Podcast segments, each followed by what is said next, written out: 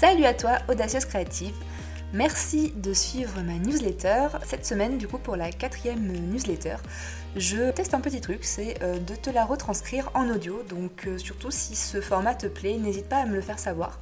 Comme ça, je continuerai pour, euh, pour les suivantes. Je suis Marion, web designer depuis 10 ans, et en 2020, j'ai lancé mon projet des Audacieuses Créatives, dans lequel j'aide les femmes entrepreneurs à définir et à créer leur identité visuelle, à construire leur identité de marque et à communiquer comme de vrais pros, et tout ça en toute autonomie.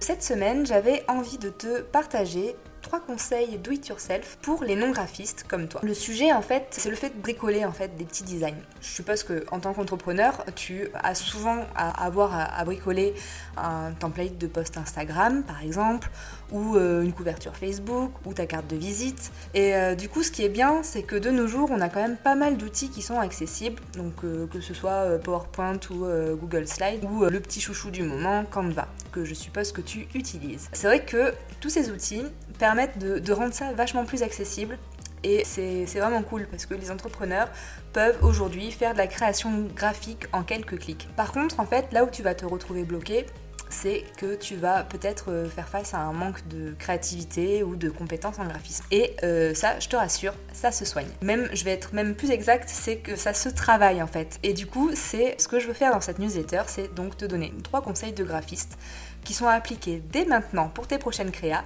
Et du coup, tu m'en diras vraiment des nouvelles, euh, si ça a fait travailler ta créativité et si tes créations graphiques ont un peu plus d'impact auprès de ta cible. Donc la première chose, et c'est vraiment une règle primordiale en design, et c'est pour ça que je veux en parler en premier, c'est de laisser respirer ton design. AR les choses. Les espaces blancs, la respiration, ça permet d'avoir un design lisible et surtout, ça fait vraiment pro. On a euh, tendance à vouloir euh, tout condenser, à euh, bah, optimiser en fait l'espace au mieux.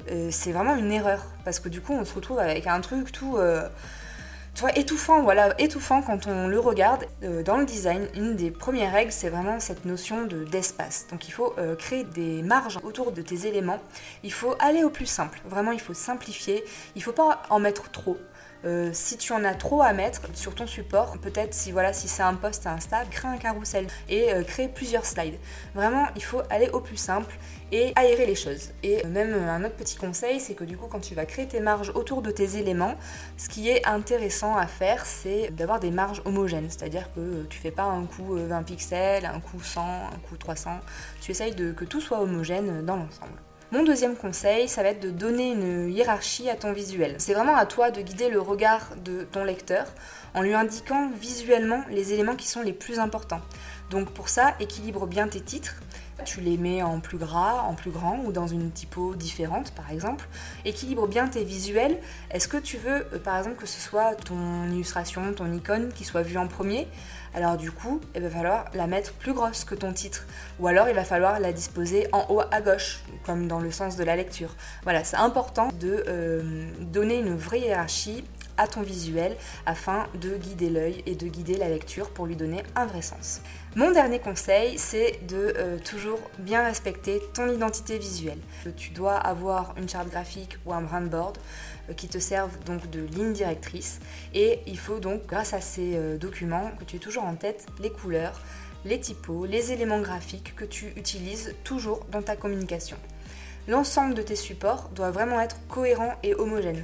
Ne commence pas à rajouter une couleur, une typo parce que c'est la typo du moment, parce que voilà, elle te plaît. Normalement, une identité visuelle, elle doit rester quand même homogène et euh, stable. Et elle doit, euh, donc homogène, en fait, quand je dis homogène, c'est à travers, par exemple, si on parle toujours d'Instagram, de tes différents posts. Donc, quand on regarde ton feed, on doit vraiment y voir une vraie cohérence. Mais ça va être aussi sur tes épingles Pinterest, sur euh, ton site ou ton blog. une identité visuelle, elle te suit vraiment partout. En fait, elle va vraiment bah, te représenter, quoi. Donc, c'est très important. Donc voilà pour mes trois petits conseils euh, du jour. En vrai, j'aurais vraiment plein d'autres euh, conseils à te partager, mais euh, ce que je ferai, c'est que je le ferai dans des prochaines newsletters. Déjà, fais-moi un petit retour sur ça. Est-ce que ça t'a été utile? Ou même est-ce que tu as un sujet en particulier que, tu aimerais que je traite? N'hésite surtout pas, moi je suis preneuse de vos questions, de vos demandes. Voilà, je te dis à bientôt et surtout n'hésite pas à me faire ton retour. Bye bye